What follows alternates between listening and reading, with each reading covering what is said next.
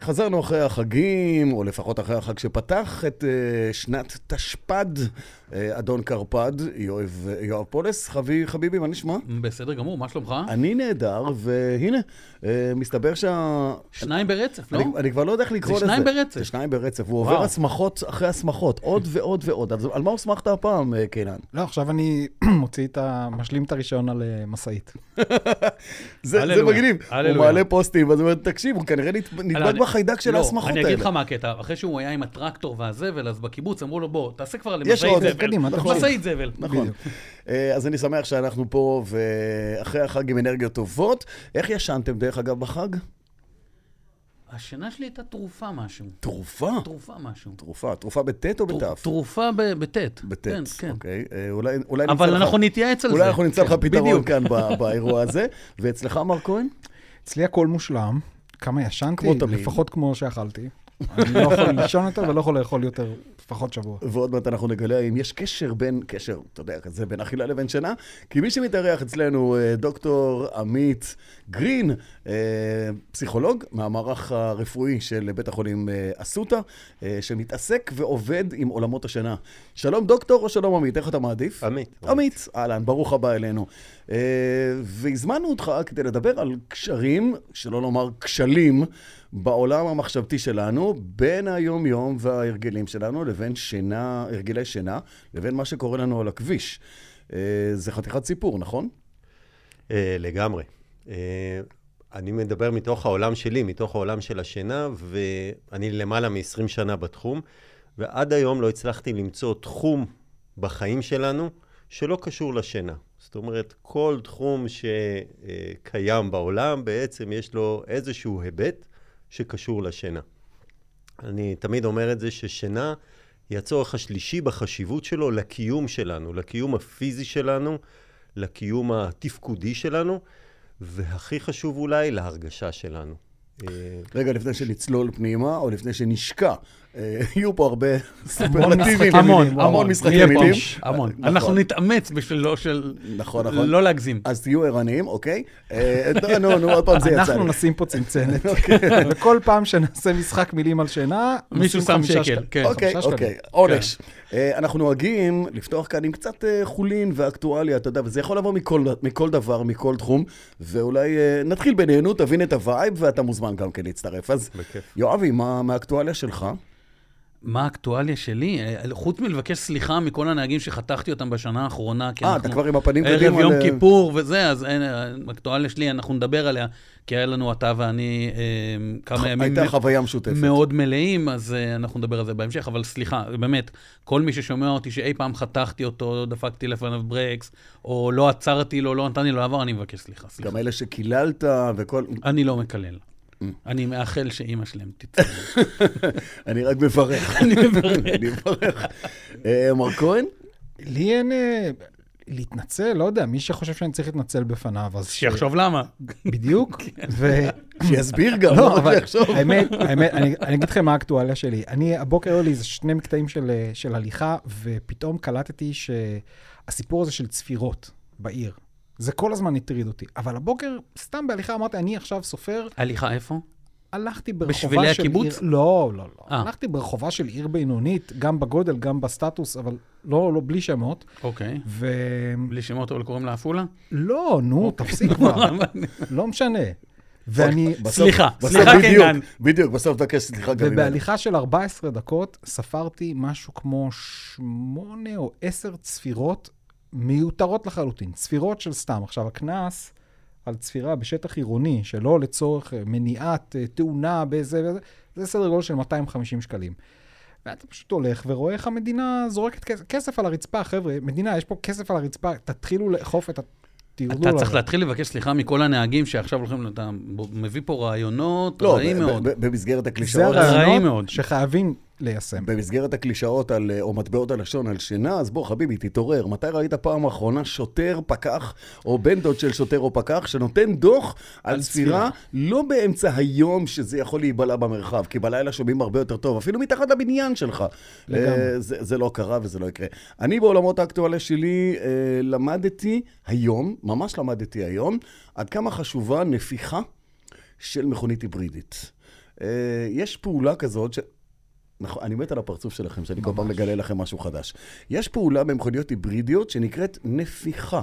אחת לכמה זמן, אה, פרק זמן של שבועיים, שלושה, אם האוטו עמד, או אם התנהלת בעיר בלבד, על חשמל או על מהירויות קטנטנות שכאלה, אתה צריך לצאת לנסיעה, לנפוח חזק עם האוטו, כלומר ללחוץ גז ממש ממש רציני, ולגרום לאוטו לנקות בעצמו את הפיח שלו. אה, נו, באמת. פעולה שנקראת EGR, נכון? אתה, אתה מכיר את הדבר הזה. כן. אז הסבירו לי היום שהדבר הוא נפיחה, ה- המנוע צריך לנפוח. אולי זה הפכה מפיח.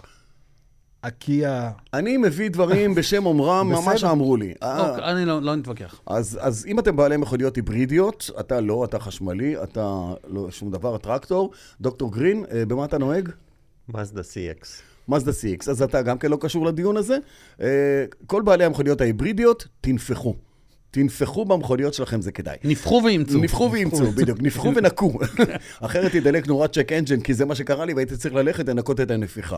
אה, דוקטור גרין, ספר, מה מה קורה? אה, אם אנחנו באקטואליה בזה, שלך, אז כן. אה, אנחנו אחרי ראש השנה, אז אה, לב, לברכה של שנה טובה, אם תוסיפו י', אז תקבלו שינה טובה. או, אה. הנה חמישה עוד שקלים קלישה. עוד חמישה שקלים כן. לזה, לצנצנת, אז זה יפה. הטיפ, ל, הטיפ למי שמקשיב. אה, תשפרו את השינה שלכם, תהיה לכם שינה, שנה יותר טובה. אה, ולקראת יום כיפור, אז אה, באמת, אני חושב שהבן אדם היחידי שאני יכול לנצל את הבמה להגיד לו סליחה, זה לאשתי, שהרבה פעמים יושבת לידי ולוחצת ברקסים ב- או-אה. בצד הלא נכון שלה. פרץ הדמיוני. כן, כן. אז... אה, יפה. אבל אני מבטיח שזה גם ימשיך שנה הבאה. באותו- ב- ביתר סט, אני או לפחות באותה רמה? אתנצל שנה הבאה, אה, פשוט. אתה תחזור על זה פעם נוספת.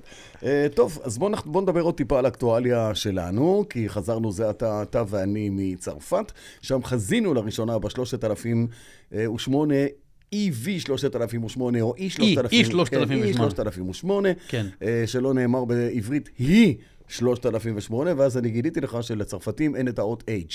הם לא יודעים להגיד את האות H. פשוט אין בצרפתית H. אתה יכול לכתוב אותה, נגיד היפר, אתה אומר הייפר קאר, לצרפתים זה היפר כזה. אז אה, זה לא משנה, זה סתם היה רגע של שטות. אה, וראינו אותה וגם נסענו בסיטרואן החדשות החשמליות, שחלקן כבר נמצאות פה, אחרות לא תגענה, אבל שתיים שהן מאוד מאוד מעניינות, ואחת שהיא גימיק, הסיטרואן עמי החשמלית, שזה בעצם איזה סוג של לא, אה, אה, קוואדרוסייקל. כן. אה, וגם הוא לא יגיע, בגלל שאין לו מזגן. לא רלוונטי. לפחות... אה, גם עד הוא ש- לא עד רלוונטי. שמשרד התחבורה הגאון שלנו יחליט שצריך לשים את הדבר הזה בצד. אה, פרט נמק ו... אה, בוא נדבר על ה-3008 נכון. החדשה. דרך אגב, אתה קראת למטה, הבנת את האוטו הזה, נכון? הכל. יפה. אז בוא נדבר רגע על ה-3008 החדשה, כי... אתה תיתן את השנקל שלך בסוף לגבי מכוניות חשמליות ומה אתה חושב. כאילו, האם זה תורם לשקט ולשינה? בש... טוב, לא חשוב. אמ, אז באמת פ- פז'ו, פז'ו השיקו בהשקה לתקשורת העולמית את, השל- את ה-E3008, אבל אנחנו כבר מבינים שככה תיראה ה-3008 החדשה. היא נראית ready to production. היא, היא לגמרי ready to production, היא, היא יפה, היא מכובדת, היא- יש לה המון... הם, הם לקחו את כל מה שטוב ב-3008 ולקחו את זה עוד רמה אחת למעלה, באמת, זה נראה, זה נראה נהדר. נדבר רגע על ה-3008, דגם שמשהו כמו 1.3 מיליון יחידות אה, מהדגם הזה נמכרו עד היום. אני, אני אוסיף לך לא בסוגריים, אלא בכוכבית גדולה. כן. זאת המכונית שהחזירה אותם למשחק.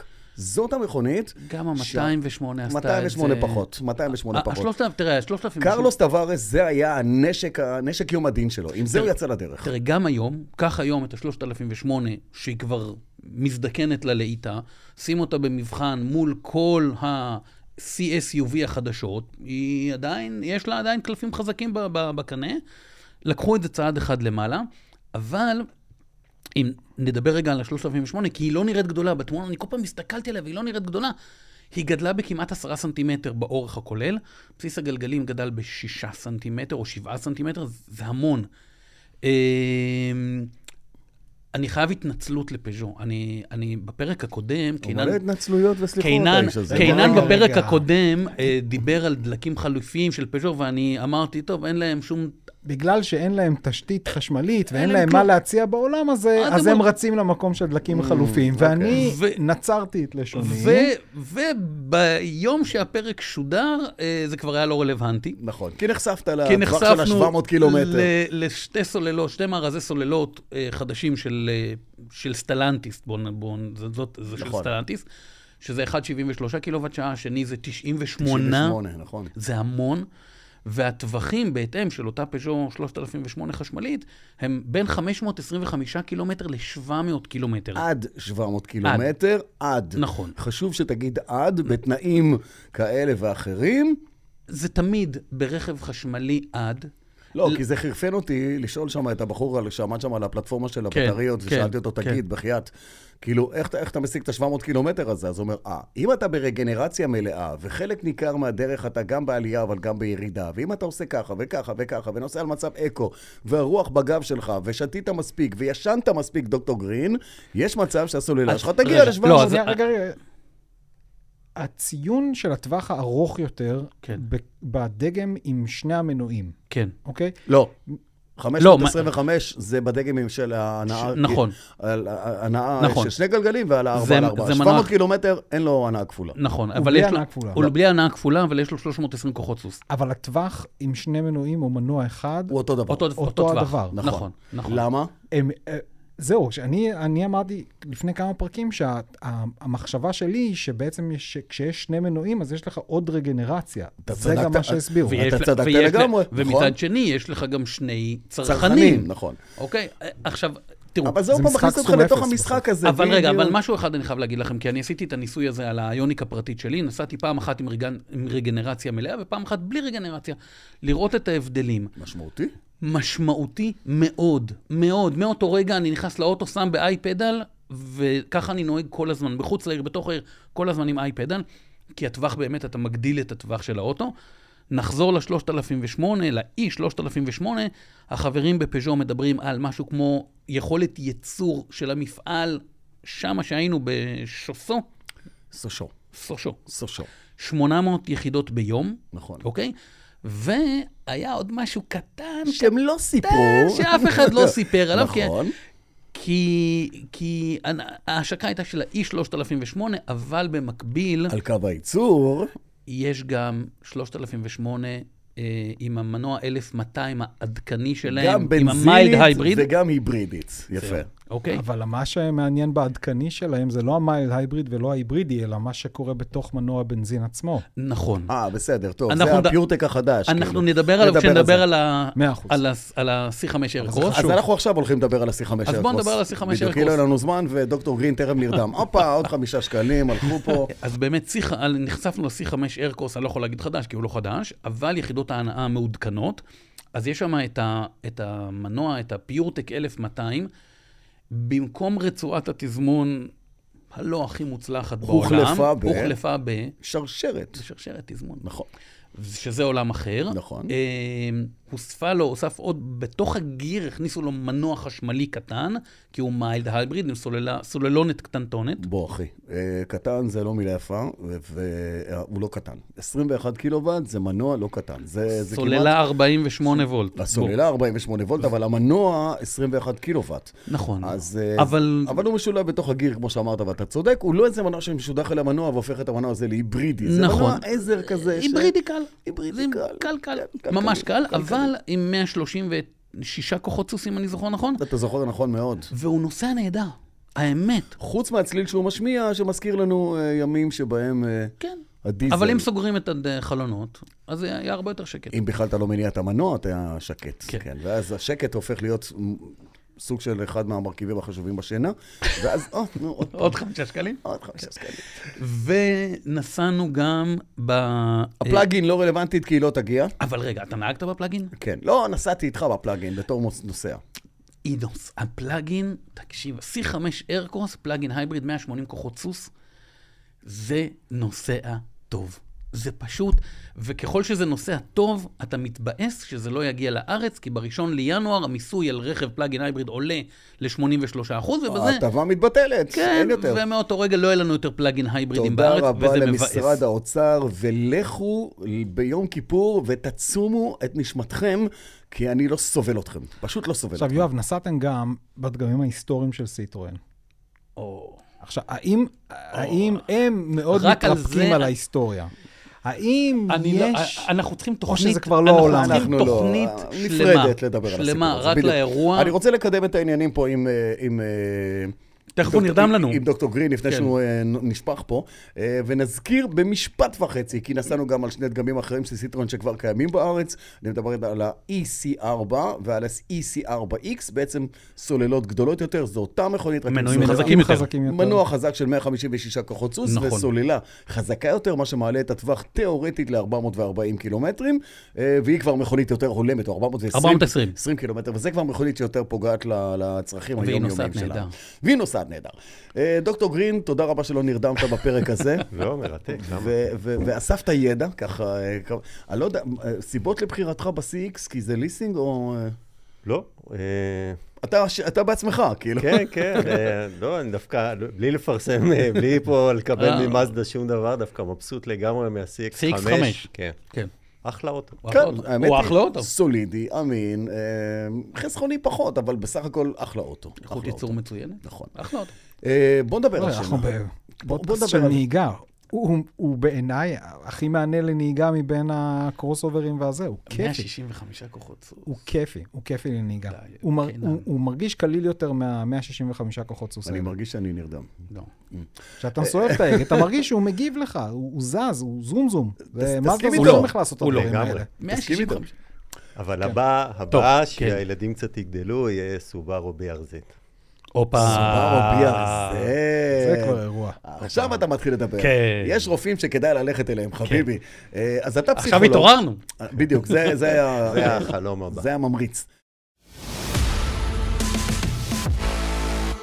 קחו הפסקה קטנה, לא כדי לישון ולא כדי להתעורר, רק כדי לדעת שיש לנו שותפים אה, לפודקאסט הזה, ואני מדבר על קולמוביל, ליבונית הרכב הגדולה בישראל, עם המותגים יונדאי, מיצובישי, אורה, מרצדס וג'נסיס, ובקרוב גם סמארט, שחוזרת אל המשחק. אה, ובגדול אנחנו נדבר גם על העניין הזה, יואבי. שהיא תחזור. נכון, נכון. יש, יש לי בכלל נושא שלם לדבר איתך ועם קינן, על עולמות הפרימיום בחשמל, שכבר לא שייכים רק לגרמניות. אה, עולם אחר לגמרי. ג'נסיס נכנסה לזה ב- ביפה, אבל הנה, מצטרפים גם בקרוב, אז אה, גם להם. וכל מובילים מציעה מסלולי מימון וליסינג פרטי משתלמים במיוחד. קח לדוגמה את מסלול האקסטרה ליס, זה ליסינג פרטי עם חבילת שירות מורחבת, לוקחים את האוטו, מחזירים את האוטו. אה, אני מדבר על הטיפולים, אפילו גם לטסט, אתה לא צריך להתעסק בשום בירוקרטיה. אם המג"ב שלך לחורף... קצת תתייבש, יבואו יחליפו לך מגבים, אם תחטוף פאנצ'ר הם יחליפו לך גם את הפאנצ'ר, אבל הכל בתוך התשלום החודשי, ומי שקובע את הגובה של התשלום החודשי זה אני. אתה, בדיוק, אתה. אתה אני גאון. קובע לכולם את אתה התשלום קובע החודשי. הכל. אה, וככה אתה בעצם מקבל ראש שקט. יש גם טריידין על הרכב הישן שלך, אם אתה רוצה להחליף אותו. בקיצור, עוד ועוד ועוד ועוד דברים, just name it. אז אם אתם מחפשים מכונית חדשה, או כמה שפחות כאב ראש בתוך התהליך הזה, מול- אה, כל מוביל, כל מוביל אה, ייתנו לכם את הפתרונות, כוכבית 3862, ויאללה, תפסיק לנמנם, פולס. דרייב. מדברים על מכוניות.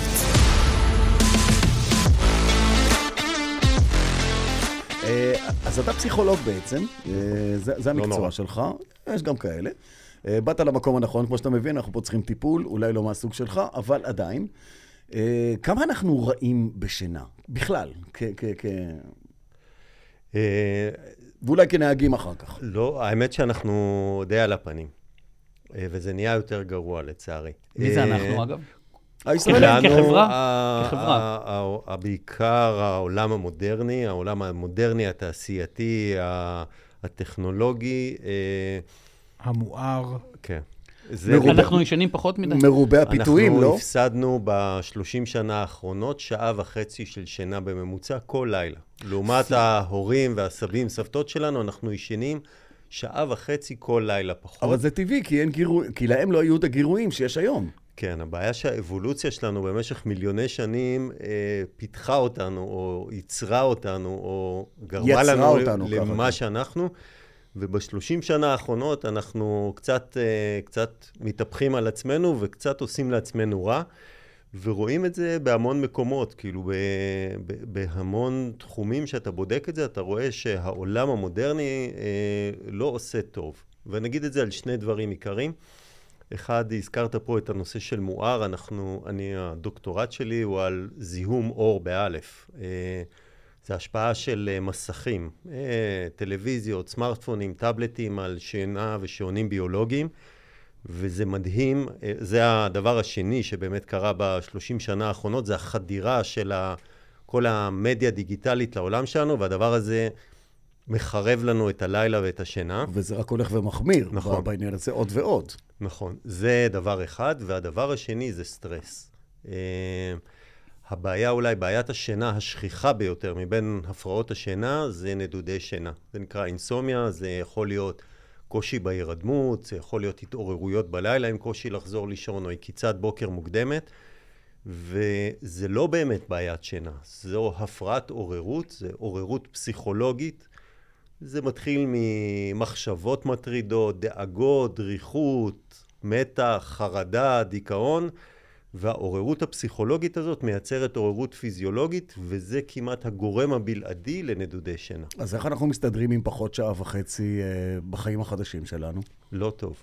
לא טוב, נדודי שינה זה כמעט הפרעה, תלוי איך מגדירים, באיזה, יש כל מיני הגדרות, אבל אנחנו מדברים בין 15 ל-30 אחוז מהאוכלוסייה יסבלו במהלך חייהם מנדודי שינה, ונדודי שינה זה הפרעה שלא כיף למי שסובל ממנה. גדלתי, גדלתי, ואולי גם החברים פה, עם המושג הזה, יש לי חוסר שעות שינה. אה, אתם מכירים את הביטוי הזה, נכון? חוסר שעות שינה. אומרים כל הזמן שאין כזה דבר אה, מחס- של, אה, אה, של חוסר שעות שינה מצטבר כזה, של איכות נכון, מצטברת. נכון. יש דבר כזה? אין דבר כזה? קונות כל יש. אה, יש וואלה. דבר כזה? וואו. יש אוקיי. דבר. מצטברת? כן, יש דבר כזה. יפית, את שומעת? אה, כן, כן, בדיוק. קודם כשאני כל- הולך לישון זה לא... כן. קודם זה כל, החוסר. יש, בעולם המודרני יש, אה, לא חשוב, אם אתה מסתכל מזרחה, זה אוליגרכים רוסיים, ואם אתה מסתכל מערבה לכיוון ארצות הברית, אז זה טייקונים. והמודל הוא זמן שווה כסף, ואני לא ישן כי אני בבורסה עכשיו בניו יורק, ואני בבורסה ביפן, ואני בבורסה בברזיל, ואני ישן ארבע שעות, יש כל מיני נשיאים כאלה, קצת חלקם לא הכי יציבים, שאומרים, הם ישנים ארבע שעות, שש שעות, שעתיים, לא טוב. לא טוב, זה לא עושה טוב, אני גם תמיד רואה שיש דיונים באוצר, עם המורים, עם הכל, שיושבים עד אמצע הלילה. אני לא רוצה שקברניטי המדינה יקבלו החלטות בשלוש-ארבע לפנות בוקר. תכלס, אנחנו פחות איכותיים. אלה השעות שלא טוב לקבל. נכון, בני האדם זה יצור שאמור לישון בלילה ולתפקד במהלך היום, ובלילה אנחנו צריכים ללכת לישון, לא אז למה- להיות אז למה ערים בלילה. בצבא, אז למה בצבא הבינו את זה, וכתבו את זה בפקודות, ואפילו אוכפים את זה, וגם בבתי סוהר, ובחיים הפרטיים אנחנו לא, לא מצליחים אפילו לאכוף את זה על הילדים, גם זה קשה.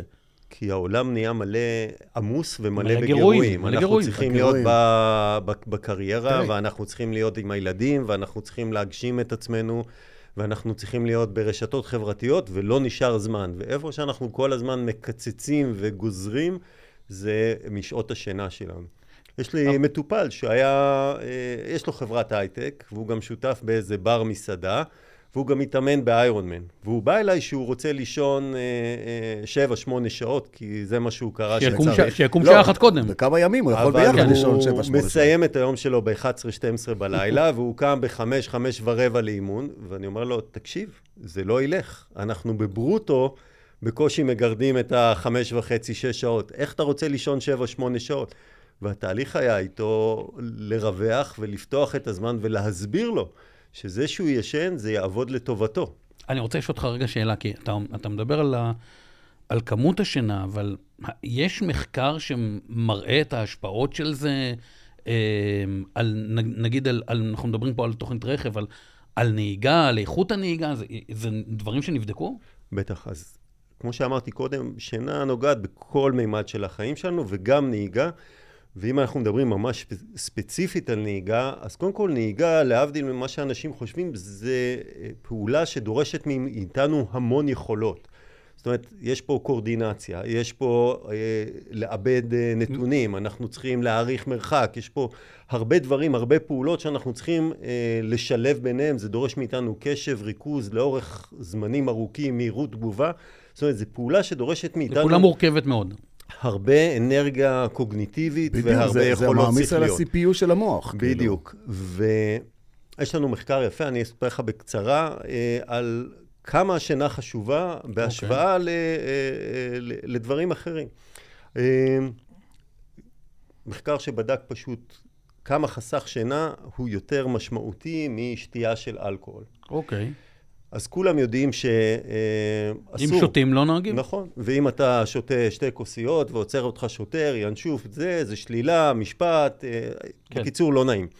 אז אנחנו עשינו מחקר שבא לבדוק האם אנחנו חוסים חסך שינה, איך זה ישפיע.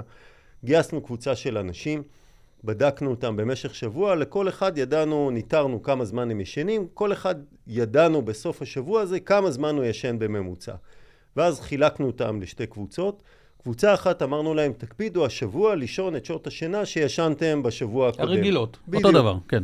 בקבוצה השנייה ביקשנו מהם במשך שבוע לישון שעתיים פחות. כלומר, אוקיי. אם אני יודע שאתה ישן נגיד שבע וחצי שעות, אני אומר לך תישן חמש וחצי שעות. אם אתה ישן שמונה, תישן שש שעות. לא כזה עייפות דרמטי. מצטברת, לכאורה. כן, גם לא איזה, אה, זה לא לא לילה דרמה. לבן או משהו כזה מאוד דרמטי. ואמרנו, בואו נראה מה קורה.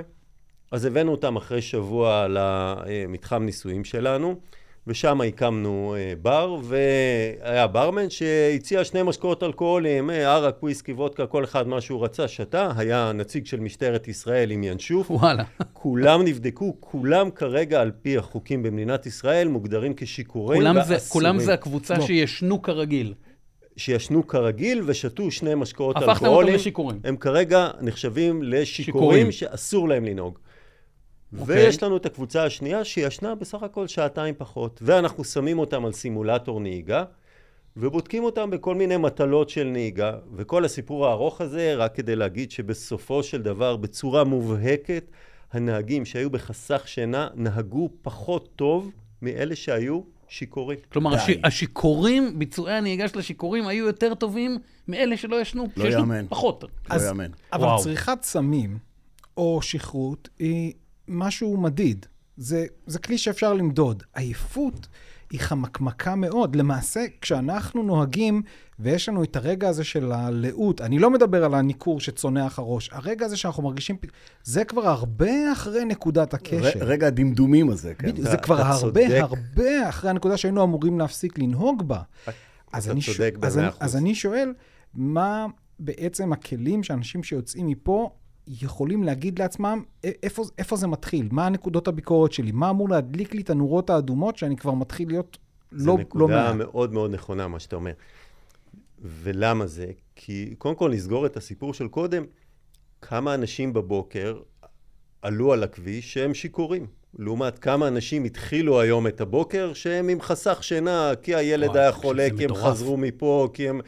אז, אז אנחנו צריכים להבין מה רמת הסיכון של הדבר הזה, בכלל פה במדינת ישראל ובכלל בעולם.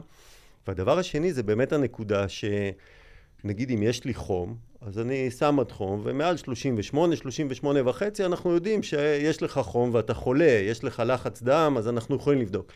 אחת הבעיות שיש לנו עם שינה זה שאין מדד בעצם שהוא יכול להגיד לך, הנה אתה עייף או אתה ישנוני במידה אין כזאת. מדד פיזיולוגי. אין מדד פיזיולוגי. אני יכול להגיד, לפתוח סוגריים קטנים, אנחנו עושים מחקר ב- במכללת תל חי, אני חוקר שם, במכון לכרונוביולוגיה שם, שאנחנו, יש לנו כבר מחקר אחד, ואנחנו הולכים לעשות עכשיו עוד מחקר, שאנחנו לוקחים בדיקות דם לאנשים אחרי חסך שינה ולפני חסך שינה, ואנחנו מחפשים... חומרים שבעצם ייתנו לנו איזשהו מדד, כמו שעושים בדיקת דם שבודקים אה, ברזל או כל מיני סוכר בדם או דברים כאלה. זה יכול להיות לפעמים ש... חומרים שהגוף מפריש כדי לעודד אה, בדיוק. אה, אנרגיה. אוקיי, בסדר. ה- החומרים האלה נקראים אנדוזפינים, יש לנו כן, עכשיו כן. אה, סטודנטית לתואר שני שסיימה את המחקר שלה, אספנו דמים כאלה ואנחנו עכשיו נכנסים לשלב של הניתוח. אני לא יודע אם אתה יודע, אבל אה, אחד התקנים החדשים שעומד להיכנס בתחום הבטיחות למכוניות זה מדיד אלכוהול בתוך המכונית. כשאתה שם את האצבע, מקבל מ- בעצם איזה סוג של סטורציה, שתגיד האם יש כמות גבוהה של אלכוהול בדם שלך, כן או לא, ואם זה כן, האוטו לא מתניע. אוקיי. כן, אז אני, אולי אני שותף המחקר בכמה... שלכם יוביל למשהו. אני שותף בכמה אה, סטארט-אפים או מחקרים כאלה, יועץ... אני, אני רוצה ש- להיות שם, אני רוצה להיות שם. שבוד... שבא לבדוק מדדים אוטונומיים של אה, אה, עייפות עייפות. וישנוניות, כמו נשימה, כמו דופק. אני יכול להגיד שב-20 שנה תנועות האחרונות, עיניים. ב-20 שנה האחרונות ראיתי אולי כמה עשרות אה, סטארט-אפים או רעיונות שניסו בעצם למצוא את הנקודה הזאת של ההירדמות כדי להתריע. ואני אגיד, עד היום אף אחת לא, אף, כזה, אף סטארט-אפ, אף רעיון לא, לא בשל לידי משהו שאתם רואים אה, על מכוניות, משתי סיבות עיקריות. הסיבה הראשונה זה ש... הנקודה שבה אנחנו כבר נרדמים It too late. היא כבר מאוחרת. ואתם אה, באים מהתחום, אבל, נכון. אבל אתם עדיין יש- מכירים אבל כביש עדיין- אבל- 90. נכון, אבל עדיין יש את ה- את ה... את ה- איך לקרוא לזה? את הנגזרת של מנקודת ההתחלה עד נקודת הרגע לפני שזה קורה לך, בוא נבדוק שם. נכון, בתאונות, לא מעט אה, תאונות בכביש 90 כן, כן, כן, לדוגמה, שהוא כן. משעמם, שם, שם, נכון. נכון. ארוך, חם, בבוקר, בלילה, מספיק שתי שניות שהעיניים רק נעצמות, תאונות חזיתיות במהירויות גבוהות, אנחנו התוצאות מכירים קשות. כולם. כן. ככל שאתה מכיר, אה, בניגוד לתאונות שיש חשד לנהיגה בשכרות, ואז לוקחים בדיקת דם ועושים דברים כאלה, יש איזושהי דרך לבדוק האם הנהג הזה גרם לתאונה בגלל שהוא היה, אם נהג משאית, וסליחה שאני נורא נורא סטיגמטי. בסדר, הם עושים הרבה שעות על הכביש. אבל, כן. זה, אבל זה, זה קורה ויש לזה סיבות, והכלים וצריך שלהם הכי לעצור קטנים. את זה. כן, אתה יודע, אבל להם יש האם- טכוגרף. האם יש איזושהי טכניקה? הבעיה היא, בדיוק, הבעיה היא הטכניקה. יש לנו, אה, לפני שהייתי באסותא, היינו בתל השומר, אני ופרופסור דגן, ועשינו שיתוף פעולה עם המכון לבטיחות בדרכים, ואז חייבו נהגים אה, מקצועיים, נהגי משאיות, אוטובוס, סליחה, אה, שיש להם BMI, שה-body mass index שלהם, שהם סובלים מעודף משקל, לעבור בדיקת שינה ובדיקת ישנוניות ביום. ואז אם מצאו שהם ישנונים והיו היה להם איזו הפרעת שינה, היו צריכים אה, לעבור אה, איזשהו הליך טיפולי. מה שמדהים זה כששאלנו אותם בשאלון, כולם אמרו, אף אחד אה, אמר, כולם אמר גיבורים, שיש לו כן. איזה בעיה, כולם אמרו, אני בסדר. נכון. 93 אחוז מהם סבלו נמצאו מי לא מבעיות בסדר. שינה. זה כמו ששואלים מישהו, אז או. כולם נוהגים מעל הממוצע. ו- כולנו נהגים מעל כולנו- הממוצע. כן, כן. כן, כן, כן. אז 93 לא אמרו שלא נוחרים, אין להם הפסקות נשימה בשינה, הם ישנים טוב. מרביתם היו עם הפרעות שינה, וחלקם היו בבדיקה, הבדיקה נקראת MSLT, זה חמש בדיקות במהלך היום, שבעצם הבדיקה בודקת ישנוניות. אבל כמו שאתם מבינים, זו בדיקה שהיא לא ריאלית. אי אפשר לבדוק את כל נהגי מדינת ישראל, בוודאי לעשות שלא. להם בדיקה בלילה ועוד חמש בדיקות ביום, וזה גם, זה בודק את המצב היום, זה אני לא רוצה- אומר מה היה קודם. אני רוצה רק שנייה לחפור בתוך הנקודה הזאת. האם חס וחלילה, אה, מי מכם נקרא למכון הפתולוגי ב- לז- לז- ב- ב- לחקור ולהבין אני לא מה היה מכיר. גורם לתאונה? אני לא מכיר, אה, אני לא מכיר אה, אה, תחקירי אירוע, זאת אומרת, מעבר למקרים שבהם, אני מכיר, יש לי מטופל אחד בקליניקה הפרטית שלי, שהגיע אחרי שהוא נרדם, פעם אחת התנגש בעמוד, ופעם אחת עשה תאונה, ואז הבנות שלו תפסו אותו מהאוזניים. לא מהיד, כי הוא שבר יד אחת בתאונה, והביאו אותו אליי לטיפול, לטפל בו, ואז באמת זה, התחלנו תהליך של טיפל בו והוא השתפר, אבל אם אין יוזמה עצמית של הבן אדם, זה לא יקרה. ואני אז בוא חוזר נחזור. למה כן, שאתה בוא אמרת. נחזור. מה האינדיקציות אין, שיש לי? אין שום מדידה אובייקטיבית חוץ מהתחושה, והתחושה הזאת היא חמקמקה, ומה זה מסוכנת? מש- כן. היא נורא משקרת. כי אתה גם מתנגד לה. כי אתה בטוח, נכון. ואנשים בטוחים שהם יצליחו להילחם בזה, ואז הם עושים את הדברים המדהימים הבאים. קפה. הם שותים קפה, שזה הדבר היחידי אולי שיעזור. הם משקאות פותחים את אנרגיה. החלון, פותחים חלון. רגע, משקאות אנרגיה, מה איתם? לא, כן. רגע, רגע, רגע, בוא בוא נפרק את זה. פותחים בוא נפרק. חלון, כן. שמים מוזיקה ומדברים. המיתוסים- המיתוסים של להיש- לנסות להישאר ערניים בנהיגה. בבקשה. כל כן. הדברים האלה רק יהרגו אתכם. מה זאת אומרת? כל הדברים האלה לא יעילים. תבין, כשאתה מוסיף התמודדות עם עוד רעש, עם עוד זה, אתה לא עוזר לגוף שלך, אתה רק מעמיס עליו עוד... אתה עוד- עוד משוכנע. אני עשרה, פות- עוד אני מוגנות. פותח חל- אתה אני משוכנע. פותח חלון. אתה, תוך- ב- אני אתה פותח בטוח חלון. שזה מעורר אותך. זה יעורר אותך לכמה שניות הראשונות, עד אוקיי. שהמוח שלך יצטרך להיאלץ, חוץ ממטלת הנהיגה, לסנן את הרעש הזה ואת הטרדה של רוח שנכנס לך מהחלון. כן. מרטיב את הפנים עם מים. גם אז- בחורף? אז אחרי גם כמה בחורף? זמן- כשקר? אז עוד יותר גרוע, הוא תפתח יפנה חלון, אנרגיה, תסגר הוא יפנה, חלון, הגוף שלך, ת- מה יעשה? תשים הוא מזגן. יפנה אנרגיה לחמם את עצמו, או לקרר את עצמו, כדי להתמודד עם, ה, עם הטרדה שהוספת לו. אנחנו בצבא תמיד היינו אומרים, אה, ת- תמיד אתה ליד... עייף, תעמוד. ת- לא, זה תמיד קצת בעיה בנהיגה, תמיד מניסיון. ליד הנהג שיהיה מישהו ער שידבר איתו. אה, לא, אז הפתרון, ממש, לא גרעינים, לא להתקשר לאישה, לחבר, לא לפתוח חלון, לסגור חלון, לא מזגן, לא כל הדברים האלה. מחשבות הדבר עצובות. היחידי לעשות במצבים האלה... ולנסוע כמה שיותר לעצור, מהר. לא? לנסוע זה- כמה שיותר מהר להגיע הביתה. לא, לעצור אה, בצד, אוקיי. במפרץ חנייה, במקום בטוח, ארבעה אורות מעבבים, להשכיב את הכיסא אחורה, לקחת מה שאני קורא לו חטיף שינה. פאוורנפ כזה. בדיוק, חטיף שינה. חטיף שינה, 20 דקות, חצי שעה של תנומה, לא יקרה כלום. באמת, אף אחד שאיחר 20-30 דקות לאן שהוא, ולא משנה לאן, לא קרה שום דבר. כן, אבל דוקטור גרין, דוקטור גרין היקר. רגע, אנחנו רגע, מכיר- שנייה, אנחנו שנייה, מכירים את שנייה, המחקרים בועז, האלה, בועז, שזה- בועז, שזה רגע, בדיוק רגע, אבל המחקר זה שאתה בדיוק מגיע הנקודה. קרוב- קרוב תקשיב. הביתה, ואז אתה בטוח שה... למה אני אעצור 20 דקות? כי בעוד 20 דקות אני כבר בבית. לא, זה לא בדיוק, התאונות האלה. בדיוק, אז שם זה קורה. השנייה הזאתי, שהעיניים שלך יעצמו, ובמקרה הטוב זה ייגמר בכמעט תאונה, במקרה הקצת יותר גרוע זה ייגרם בתאונה עם איזה קצת פחחות וזה, ובמקרה הרע זה ייגר... י- מישהו ייפצע או יהיה חס וחלילה. לפני יהיה כמה הרוג. שנים, touch wood, כן. לפני כמה שנים, יצא לי אה, להדריך אה, עובדים של חברה מהתחום הביטחוני, שאחד הדברים שהם עושים זה ניסויים ב- בערבה. והם היו יורדים עם כלים לערבה כדי לעשות שם ניסויים, ונוסעים חזרה, וה, אה, והם ביקשו ממני שאני אדבר איתם על כל העניין הזה של התמודדות עם עייפות בנהיגה, ומה לעשות שעייפים בנהיגה והכל. והגעתי לשם ואמרתי לקצין בטיחות שלהם שאני נורא נורא מצטער, אבל אני הולך לאכזב אותו. אמרתי, חברים, אין לכם שום דרך להתמודד עם הדבר הזה של עייפות בנהיגה. הדבר היחיד שאתם יכולים לעשות זה לישון, ואם זה לא מתאפשר לכם, אתם פשוט לא יכולים לעשות את זה, כי אין שום טיפ שאני אתן לכם להפוך את הנהיגה שלכם בטוחה כשאתם עייפים. long story short, עוברת שנה, מתקשרים עוד פעם, אנחנו צריכים עוד פעם הדרכה. ואני רק אומר לעצמי, הלוואי שלא יבקשו עוד פעם שאני אתן להם טיפים לנהיגה בעייפות. הוא אומר לי, לא, אני צריך הדרכה לנסיעה עם נגררים. מה? קנינו שני קרוונים. הם הבינו שהפתרון היחיד שיאפשר לאנשים וואלה. וואלה. שלהם, זה הם פשוט קנו שישנו. קרוון, ואז בזמן שחלק מהצוות יפה. עושה מה שהוא צריך, מי שצריך לנהוג נכנס לקרוון, סוגר הדלת, כל הכבוד. ישן מד- 4-5 מדהים. שעות, עולה על ההגה. אמרתי להם, תקשיבו. מדהים. ואז הוא אמר לי, הבנו שתאונה אחת, תאונה אחת, פעם בחמש שנים, תאונה אחת, שהעובד, שהצוות שלנו נפגע, שנפגע ציוד מאוד יקר, שיש בה ציוד שלא ניתן להחליף בכלל, מספיק תאונה אחת כזאת קטנה, בלי פגיעות בנפש.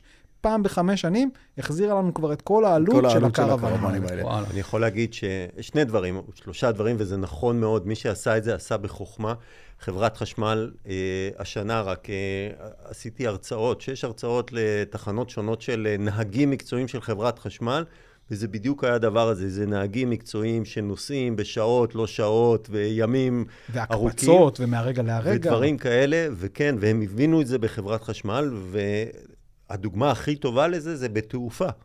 בתעופה, מזמינים צוות אוויר, ואם יש עיכוב בטיסה, וכרגע אה, זה חורג מהזמן, שולחים את הצוות... אין את טיסה. הטייס ואת כל הצוות אה, אוויר, שולחים לישון, הביתה נכון. ומביאים צוות מביאים אחר. צוות fresh, נכון. למה? לא כי חברת התעופה כזאת נדיבה ואוהבת לחלק כזה משכורות, כי הם הבינו שהמחיר שהם משלמים על התאונות הוא הרבה הרבה יותר יקר.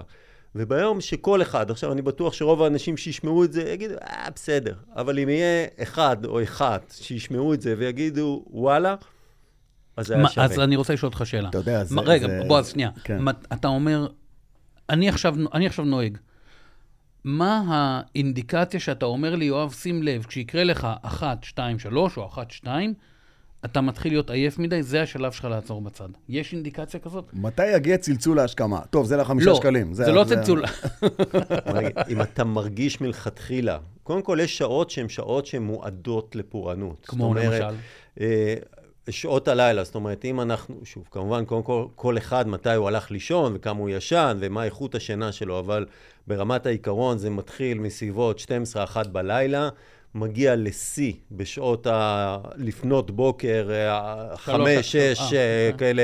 שעות ה- השחר. כן, השעות המוקדמות, זה השעות, אה, אנחנו גם יודעים את זה ב- בניתוחים סטטיסטיים, שאלה השעות המסוכנות, התאונות הקטלניות ביותר, המסוכנות ביותר, שחלק גדול מהן לא מתוחקרות, אבל אנחנו משערים. בצבא אנחנו כן יודעים, ויש כמה אסונות וכמה, כמעט אסונות ותחקירים, על אה, חסך שינה כגורם לאירועים בטיחותיים חמורים. קראת, קראת את המחשבות שלי לגמרי, ואני שואל, משטרת ישראל, אה, ינשוף זה נורא נחמד, אני לא יודע מה קרה, מה, מה עלה בגורלו של אותו ינשוף של הניסוי שלכם, האם, האם הוא חזר הביתה בשלום, אותו ינשוף אה, של קבוצת המדגם הזאת, אבל אני לא שמעתי אף פעם על שוטר שעצר, אתה יודע, בביקורת רגילה, זה מישהו בדיוק ואמר הבעיה. כן לו, אין- חמוד, כי אתה אין לך- עייף. כי אין לך, כי- כי אין, לא, זה אתה לא יודע, ק- לך לבדוק. זה לא קיים בחוק. לא קשור רגע לחוק, אתה גם מדבר על ההיגיון של הבן אדם, אתה רוצה להציל את החיים שלו, לכולנו יש ילדים. אם אנחנו יודעים שהילדים שלנו לא ישנו מספיק, או משהו אחר חריג, אנחנו יודעים לעצור אותם. מה, מה מונע כפסיכולוג מאיתנו לעצור את עצמנו? איפה אנחנו מרגישים הבועל ואומרים, לנו זה לא יקרה? בדיוק המקום זה הזה המנגנון. של אה, לי זה לא יקרה. התפיסה הזאת שלי זה לא יקרה. יש הטיה פסיכולוגית מאוד uh, ידועה, שנקראת ה- הטיה לממוצע. זאת אומרת, אנשים, כשאתה שואל אותם, האם אני חכם מהממוצע, האם אני... כל- מה הסיכוי שלי להיפגע בתאונת דרכים? אז אני אגיד, נמוך מהממוצע. לא משנה שאני נוסע יותר קילומטראז', אני זה, אני זה, זה לא משנה. לאנשים יש הטיה טבעית לחשוב, לאנשים בריאים יש הטיה טבעית לחשוב שלא לא יקרה להם. ואז הם לוקחים סיכונים מיותרים, יש לנו נטייה לקחת סיכונים מיותרים. דווקא אנשים דיכאוניים, הערכות שלהם יותר מדויקות. וואו. דיברת- וואלה. דיברת על השעות אוקיי. וואלה. אז שמועדות אם אתה, לפורענות, אם, אתה, אם אתה דיכאוני ושיכור, סימן שהסיכוי שלך לשרוד. הרבה יותר טוב. לפי הסטטיסטיקה דיברת על שלו. השעות שמועדות לפורענות, דיברת בעיקר על שעות הלילה, מה שהם הביאו אותי לחשוב מיד על, אה, על זה שיש לנו, נגיד, קבוצות סיכון של נגיד עובדים, עובדי משמרות מסוימות. מביא אותי לדבר על סיפור שאני מטפל בו, כרגע עדיין מתחת לרדאר, אבל זה הולך לצאת החוצה. יש אה, שטח מת ענק בכל מה שקשור לטובי בנינו, מתמחים ברפואה. חבר'ה שמסיימים משמרות של 26 כפולות, שעות. בטח, מה זה? של 26 שעות. ואחר כך הם עולים על ההגה. ועולים על ההגה ונוהגים, ואתה אומר, ברגע שהזלזול בתפיסה הזאת הוא מהמקום המאוד ממסדי של בתי חולים, אוקיי? אוקיי? בתי חולים, האחראים על הבריאות, קינן, אחי. שולחים מתמחים החוצה לכביש אחרי 20 ומשהו שעות. קינן, איך, איך קינן, דבר כזה אחי, קורה? אמ, המכונית שלי רוסקה בנתיבי איילון על ידי טכנאי רנטגן מתמחה מבית החולים איכילוב, שאחרי שהוא נרדם על האוטו ונכנס בי בכל הכוח, כי הוא לחץ על הגז במקום על משהו אחר, וכשהוא התעורר מעצם התאונה בי, הוא התנצל עד עמקי נשמתו, ואמר לי, פשוט נרדמתי, אני אחרי משמרות מטורפות. איך מטפלים בזה? נקודה עיוורת של מערכת הרפואה, אבל לא רק של מערכת הרפואה, של עוד אה, כל מיני מערכות, אבל אנחנו יודעים את זה על אה, רופאים, רופאות, אחים, אחיות, עבודת משמרות. היא גורם סיכון מאוד משמעותי, בכלל, אני לא מדבר על האורך של המשמרות, אלא בכלל עבודת משמרות. על המשמעות של זה, היא גורם כן. סיכון, ובמקרים האלה, שוב, ה- לסמוך על רופא, רופאה, אנחנו מדברים על אנשים אינטליגנטים, מוצלחים, אה, זה, על שיקול הדעת שלהם, שהם מסוגלים לנהוג, ממש לא. זה כי לא הש- בן אדם שאתה רוצה ש... ש... שינהג עכשיו על הכביש. ולהבדיל, במיון לדוגמה, שיש אנדרנלין ומשהו שמעורר אותו, זה משהו שיכול להחזיק אותו עוד קצת ער. כשהוא מתיישב על ההגה וברמזור או בנסיעה משעממת כזאת, ועכשיו הוא צריך להגיב לאוטו שעוצר לפניו, פה כבר יהיה קשה לסמוך עליו. יש לי שאלה, אה, דיברת על שעות הלילה הדי מובהק שהם- שאנחנו רגילים להיות, אה, לישון בהן. מה עם שעות הצהריים, שחלקנו לפעמים, אתה יודע, אחרי זה ארוחת צהריים או משהו, אנחנו, ה- הגוף רוצה לישון. יצאנו מאיזה ברית מילה שחגגנו מצוין ואכלנו שאתה- טוב ושתינו. למה אתה הולך ככה. לברית מילה? חומוס אני מספיק. חייב, אה, כאילו, אתה יודע. חומוס, חומוס מעולה. חומוס, חומוס חומוס. זה מעולה, כן. אז מבחינה כרונוביולוגית, אה, יש חלון הזדמנויות להירדמות בין אחת לשלוש, ארבע בצהריים. בטעות אנשים... ביולוגי. כן, כן. את מי- רואה מי- יפית? מי גילה את זה? את רואה יפית? הכל- שנץ. כל הסיפור הזה נועד ליפית. מי גילה את זה? שלף סיאסטה. שטונדה. היקים, היקים גילו את כן. זה, נכון? ה- היקים, אף אחד לא יכול להאשים את הגרמנים שהם לא יסודיים, שהם לא יעילים וזה, ולכן הם הולכים ישנים לישון בין צהריים. שתיים כן. לארבע, ב- בדיוק. גם ואסור באיטליה. להרעיש. אסור להרעיש. גם ולשחק באיטליה בכדור. מי שהיה ובדרום אמריקה, בדרום אמריקה מקפידים. יש לנו מבחינה כרונוביולוגית, יש לנו חלון הזדמנויות להירדם בין אחת לשלוש ארבע, אנשים קושרים את זה לארוחת צהריים, זה לא קשור להם, מה אכלנו? בשר, חלב, כבד, זה קל. קשור לשעות ערות? זה כן. אתה ממליץ? אתה ממליץ? אה, אז שוב, אנחנו צריכים... אה, ב- באופן כללי, אני אומר. באופן כללי, אני, אני אגיד ככה, אם אתה מרגיש שאתה עייף וישנוני, קח לך חטיף שינה, בדיוק אה, את אותם אוקיי. 20 דקות, חצי שעה, שים את הראש, גם אם זה במשרד, תשים לך כרית. דופק לך על את הדיאטה, ה- דופק לך את הדיאטה, כל החטיפים האלה. נמנמת, נמנמת. כן. כל החטיפים. זה לא יפריע לך להירדם בלילה, וזה ייתן לך את הבוסט של האנרגיה הזאת, כדי שאתה תמשיך... אמרת עכשיו אה, משהו מאוד חשוב, יפריע לך, כי הרבה אנשים פוחדים שאם הם יעשו את זה, ואז הם לא יירדמו בלילה ועוד ועוד. ואתה לא, לא, רואה- לא שינה של שעה-שעתיים. לא יפריע. חצי שעה, 40 דקות, ברוטו, לא יפריע לשינה בלילה. ויותר מזה, אם אנחנו חוזרים, בעצם איך אני אדע אם אני ישן וזה? אז אתה בעצם צריך לשאול את עצמך ארבע שאלות. נורא פשוטות כדי לדעת אם אתה ישן מספיק וטוב, ובלי בדיקות שינה ומכוני שינה והכול. ומעבדות שינה וזה. אז זהו. עשו לי פעם בבית, באו עד אליי, מה זה, הרדימו אותי בשש. אמרו לי, אתה לא קם מהמיטה. אמרתי, חבר'ה, מה- מה באתם עכשיו? תבואו בעשר. לא, לא, לא, אתה הראשון בתור, שש בערב, קשרו אותי למיטה, לילה טוב, באמת? זהו, זה המטורף. מדהים. אז זהו, אז אז ויש- אני יכול להגיד היום, איך השתחררת? לפחות לא השתחררתי. אני אעשה פרסומת קטנה לאסותא. יאללה. תעשה. אסותא אה, מובילה בעולם, ובטח בארץ, בכל מה שקשור לבדיקות שינה ביתיות. כלומר, אנחנו מובילים את כל התחום הזה, גם בדיקות שינה בילדים, גם במבוגרים, גם לנושא של הפרעות נשימה בשינה, גם לנושא של נדודי שינה. זה, ה... זה באמת ה... ה... הקו המוביל שלנו, מוביל את זה פרופסור ירון דגן, המנהל של המערך. ואנחנו בעצם היום לא צריכים שהבן אדם יבוא אלינו למכון כדי לישון, אנחנו יודעים לעשות את הכל בבית. טוב, אמרת ארבע חוזרים נקודות, לארבע אמרת נקודות. כן, בוא. ארבע נקודות. דבר ראשון, האם אתה מצליח להירדם תוך 20-30 דקות? כלומר, האם אתה מצליח בלילה, להירדם כשאני תוך הולך לישון. 20-30 דקות, זה בסדר גמור.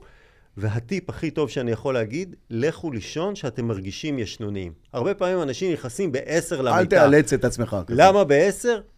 כדי שיהיה לי שמונה שעות. ואז אנשים מתחילים לשכב שעה, שעתיים במיטה ולהסתובב כמו שיפוט שווארמה ולחטוף קריזה ולהתעצבן ולהיות מתוסכלים. ואז אתה עוד יותר לא נרדם. לך לישון שאתה עם 2-3 אחוז בסוללה, שאתה שם את הראש על הכרית ונרדם. זה אני הטיפ תכף הכי נרדם חשוב. ברגע זה. אני תוך דקה נרדם. כן. דבר שני, שני. שני, עם השינה שלכם, יש לכם חוויה של שינה רציפה. ובואו נהרוג פה עוד איזה מיתוס, אין דבר כזה שינה רציפה. זה שקר. לא קיים כזה דבר. אבל אין בן אדם ששם את הראש ב-12 וקם ב-7 בבוקר לא, רצוף? אין דבר יש לך כזה. אה, התעוררויות, אתה פשוט לא זוכר את זה, הגוף אוקיי. מחליק את הכל. בדיוק. המוח שלנו, ככה הוא עובד. הוא מעיר אותנו בלילה 6, 8, 10 פעמים. למה? ככה יש לזה המון הסברים. הוא צריך לבדוק אם אנחנו בסדר. לא, לא, לא. יש לפעמים קווי זה שינה, מנגנון הישרדותי, יש- אינסטינקטיבי, מפעם, פעם, פעם. שאף אחד לא, שבא, לא יש איזה דינוזאור. כל מיני. נכון. עכשיו. אבל כשהכול טוב, כשיש לנו חוויה של שינה רציפה, אנחנו מתעוררים לחצי דקה, דקה, מסתובבים, משנים תנוחה, נרדמים שוב, ואז זה קורה. הכל טוב. זה מעולה. אם תיקח לילה של שמונה שעות, עשר התעוררויות של דקה, שתיים, תעשה את החשבון, תראה שאין לזה משמעות לא בזמן ולא באיכות, ולכן אתה קם בבוקר עם חוויה שישנתי רצוף. כן. אז זה מעולה. אז זה השני. הדבר השלישי, אם אתה קם בבוקר עם תחושה של רעננות. בעצם, או עייפות מהצד השני. כן. נכון. אה, בדיוק. או שאתה עייף, ואז אתה לא רענן. עד, עד, ש, עד שלא הבאתי סיפאפ, הייתי, מה זה עייף? הייתי מת. נכון. מת. זו בדיוק הדוגמה. קמתי יותר עייף ממה שהלכתי לישון, שזה היה סרט מטורף. זו, זו בדיוק הדוגמה, שאתה יכול להיות 7-8 שעות במיטה, ברוטו, אבל השינה שלך לא טובה, ואז אתה קם בבוקר לא רענן. למה, מה המהות של השינה? המהות של השינה זה לא סתם לשכב ולא לא להסתובב. לא לעשות משהו. הגוף צריך המהות של לנוח, השינה נכון. זה בעצם להטעין אותנו, לתת לגוף גם זמן לבנות את עצמו, לחדש את עצמו, לילדים לגדול. זאת אומרת, זה הזמן שהגוף מכין את עצמו, בונה את עצמו, אוגר אנרגיה, מנקה, עושה כל מיני פעולות חיוניות. ולכן אנחנו צריכים לקום בבוקר רעננים. קמים לא רעננים, אנחנו צריכים להתחיל לבדוק למה. יש לנו הפרעת נשימה בשינה, יש לנו הפרעה כזאת או אחרת, צריך לראות מה, ואז צריך לבדוק. והדבר האחרון שמתקשר למה שדיברנו קודם, זה אם אנחנו מרגישים במהלך היום שאנחנו לא ישנוניים. עכשיו, אמרנו, יש לנו איזה חלון, בין אחת לשלוש, אם אנחנו ישנוניים, אז... נורמלי. בסדר. אבל אם אתה קם בבוקר וכל היום המהות שלך היא אני רוצה לעצום עיניים ולישון, כנראה משהו לא בסדר, זה כלומר, אם יכול אתה להיות מנ- משהו... אם אתה מנקר מול המחשב... זה יכול להיות כן, משהו מאוד פשוט, שאתה פשוט לא ישן מספיק, ואולי תוסיף חצי שעה, שעה, ואז הבעיה הכל תיפתר. ייפתר, אז נכון. אני רוצה למשוך אותך, דוקטור גרין, עוד פעם ל- ל- להיבט ה- המאוד מעשי של הדברים. תן ל- למאזינים שלנו את- את ה- את מספר הזהב, כמה שעות שינה אתם צריכים בלילה. יש לזה אני גם שאלת תמיד- המשך. אני תמיד מנסה להתחמק מזה, זה ש- משתנה. המספר זהב, אם אתה שואל מה המספר זהב, אז המספר זהב הוא שבע שעות שינה בממוצע. הטווח נע בין 6 ל-8, יש אנשים שגם יכולים להסתדר עם חמש וחמש וחצי בשוליים ה... של העקומה. פעם דרך- פעמון, דרך זה אגב, פעם- זה פעמון. אפשר להרגיל את הגוף לפחות? כלומר, אם אני נהג מונית, עובד משמרות, טייס, לא יודע, אפשר להרגיל את הגוף? אני תמיד אומר, זה כמו להרגיל, כמו, אני יכול, אתה יכול להרגיל את עצמך שיהיו לך עיניים כחולות? אוקיי. אני יכול לנסות לחשוב. אתה יכול להרגיל את עצמך אוקיי, להיות שאני מטר יכול- תשעים? לא, גם זה אני יכול לחשוב. עם אז אמרנו- החומרים אז אנחנו הנכונים אומרים- אני יכול להרגיל את עצמי אנחנו- אז אנחנו להכל. מדברים על שבע שעות בממוצע, אבל אז לא צריך לקום בבוקר ולהגיד, ישנתי שבע שעות, ישנתי שבע וחמישה, ישנתי שש כן, חמישים כן. וחמש. בטווח, בין שש לשמונה, סביב שבע. זה יפה. ה... זה אז- הקלאסי. אז זה מה שנקרא בימים, בימי השגרה שלנו. אני שואל את זה כי זה מוביל אותי לזה שאנחנו נכנסים עכשיו לתקופת החגים, ואנשים יוצאים לטייל.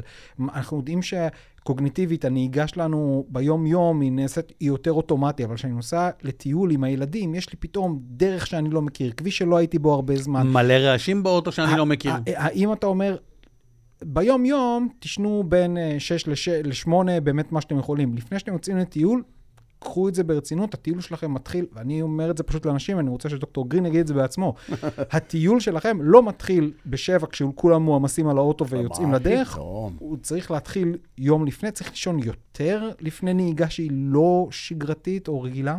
אה, תלוי. קודם כל צריך לראות... אה, אני, אני לא הוא רוצה, רוצה להיות שאנשים- נחמד אליך, התשובה היא לא. אני, לא, לא, זה תלוי, זה נכון. אנחנו צריכים לעלות על הכביש שאנחנו מרגישים רעננים. אנחנו צריכים לקום ולהרגיש שאנחנו רעננים ולא זה. החשש שלי זה אם אתה תנסה לכפות על עצמך שמונה שעות שינה ולא תצליח, והיא או לא תראה תהיה שאתה לא שינה נרדם, אז אתה איכותית. היא תתחיל תהיה כמותית להיכנס ולא ללחץ איכותית. שאני לא נרדם, אני לא נרדם. אז, אבל כן אני יכול להגיד בבוקר, ארבעה דברים שיעזרו לכם להרגיש יותר, יותר טוב בבוקר. אה, מקלחת, קודם כל הוא שבר את כל הנושא של העולם מחולק לשלושה דברים. כן, בצורה כל אתה זה ארבעה- ארבעה דברים. שזה ארבעה. דבר חדש, זה- זה הכל זה משתבש. קונספט מעניין מאוד, כן. זה, זה למי שהיה שריונר, זה מרובע שריון, אתה בא עם ה- אז אתה בא עם קלעת ארבעה לדעת דברים. גדולים פה, מה? אחד זה מקלחת. מקלחת בבוקר יכולה, גם אם היה לילה סיוט גרוע, לשטוף מאיתנו, לתת הרגשה של רעננות, זה יכול להיות מקלחת חמה, פיקס. יש טרנד חדש של מקלחות קרות, לא יודע מי עושה את זה, שלא אבל לומר מי שעושה את זה... אמבטיות קרח, כאלה, אבל כן. מקלחת. דבר שני, עשר דקות, רבע שעה של פעילות גופנית בבוקר, קצת להמריץ את המערכת, את הלב, אדרנלין, קצת להעיר את הגוף. זה מסוג הדברים שאמרת קודם, אני יכול לחשוב, אז כן, אני יכול לחשוב על זה. דבר שלישי, קפה, קפה, קפה. או, קפה בשעות הבוקר אה, עד שעות הצהריים, לק- לקופאין יש טווח עבודה של ברור. שש שעות. אה, אז קפה בבוקר ועוד קפה ועוד קפה יכול לעזור לנו בלילה פחות, אה, פחות טוב. יש לנו ניסוי עם חיל האוויר על סימולטור טיסה, לילה לבן, עם תרופה מעוררת שנקראת מודפיניל וקפסולות של קפאין של 200 מיליגרם, שזה בערך כמו 2-3 כוסות קפה. הצליחו כמעט תוצאות שוות. ה- התרופה הייתה קצת יותר חזקה, אבל קפאין היה וואלה, מובהק אה, זה. קפה, קפה, קפה, וחשיפה לאור בבוקר. וזה הדבר האחרון שאני אגיד. אה, חשיפה לאור בבוקר, המחזוריות שלנו של ערות ושינה מתווכת על ידי הורמון שנקרא מלטונין, שמופרש בחושך. אז בלילה אנחנו צריכים להיות בחושך, לא להיות חשופים לאור, כדי לעודד את ההפרשה של מלטונין, כדי שנוכל להיכנס לפאזה של השינה, אבל מה שעוזר לנו להתעורר בבוקר זה חשיפה לאור. חצי שעה, שעה של חשיפה לאור שמש בבוקר, זה יכול להיות טיול עם הכלב בבוקר, גם נסיעה לעבודה זה חשיפה לאור, בתנאי שאנחנו בלי משקפי שמש. אז כלומר, וואלה. בלי משקפי שמש, אה, טיפים מאוד איזה מאוד טיפים, חשובים. כן, מדהים. מאוד חשוב. מדהים. לצאת החוצה. אז אנחנו אמרנו ארבעה דברים, מקלחת, פעילות גופנית, קפה, קפה, קפה, וחש- קפה, חשיפה לאור. וחצי שעה לפחות של חשיפה לאור בבוקר. לסיום, כיוון שזמנך תם, אוקיי. יכולנו לשבת איתך פה עד אה, צאת החג. אה, שאלת סיום שלי, תשובה קצרה בבקשה ממך. עכשיו אנחנו לא רק תקופת החגים, אנחנו מעבר של חורף-קיץ ושעון קיץ ושעון חורף וכל העניינים האלה. בחורף, בקיץ, ישנים יותר, אה, ערים יותר, איך זה עובד אצל, אצלנו? אז אצלי אף פעם ששואלים אותי על שינה, אין לי תשובות קצרות. אני, ובכל אני, זאת. אני לא אוהב, לא אוהב שעון חורף ולא שעון קיץ, אני קורא לזה ג'טלק לאומי, לא יודע מי, ה, לא, לא לא יודע מי החליט על הדבר הזה, זה סתם מטריף אנשים, חלק מהאנשים ממש יש סובלים מדינות לא כמו- שכבר ביטלו את זה, דרך אגב. כמו ג'טלג, לא הבנתי את ההיגיון הכלכלי בזה, בטח רפואי אין בזה היגיון. אנחנו כן יודעים, והזכרנו קודם את המלטונין, אה, פחות בתקופת שעות אור, הקיץ נכון. יש יותר שעות אור, והאור מדכא הפרשה של מלטונין, אז אנחנו יודעים אה, שאנשים ישנים בקיץ פחות, ובחורף יש יותר שעות לילה, ואז אה, אנשים נוטים לישון יותר. ב- צריך להתנהג אחרת, או... לא יודע. לא, זה מסתנכן... אה, כי אני מתחיל לפהק בשלוש כבר בחורף, אתה יודע. זה, זה מסתנכרן אוטומטית עם המחזוריות. המחזוריות של כל מי שנמצא על פני כדור הארץ, אה, בני וואו. אדם, חיות, צ- ציפורים, דגים, צמחים, כולם מסונכרנים למחזוריות של ה-24 שעות של האור וחושך. יפה. אה, דוקטור גרין, אה, קודם כל תודה רבה שבאת. תודה לכם. חשוב, מלמד, מפתיע, אני חושב. מציל חיים. לא מעט פחות. מציל חיים כמובן, גם... אה, מי שרוצה להתייעץ איתך, איפה מי הוא שרוצה יכול למצוא לשאול. אותך? אה, פה. לא, לא, לא, לא, לא, רגע, שנייה. לא, בכל זאת. בשידורים אה, חוזרים. כן. הכי קל, אה, יש לי קבוצה שנקראת לישון בשקט אה, בפייסבוק, אז... אה, לישון בשקט. לישון בשקט, כל מי שרוצה מוזמן, זו קבוצה פתוחה, מי שרוצה מוזמן להצטרף. ויהיה לינק בתחתית הפרק הזה, כבר ערן מסמל לנו שיהיה לינק, יפה. אה, וזהו, מוזמנים לשאול, אה, לחפש. אחלה. ותמיד, טוב. ותמיד תזכרו שעינוי שבויים זה בראש ובראשונה מניעת מניעת שינה. שינה. מניעת שינה, בדיוק. אז אם כן. אשתך מונעת ממך לישון, בעיניה אתה שבוי. או אני שאתם שבויים שבוי, של אני שבוי התינוקות. כבר 20 שנה. אני שבוי, בדיוק. טוב. אז אה, בשמך, בשמך ובשמי בהחלט. ובשם כל המאזינים שלנו, אה, דוקטור גרין, באמת באמת תודה. למדנו, החכמנו, הבנו, והלוואי שיצאו אנשים נזכרים מהסיפור הזה ביג טיים. תודה רבה. תודה רבה. לכם, בכיף. דרייב. מדברים על מכוניות.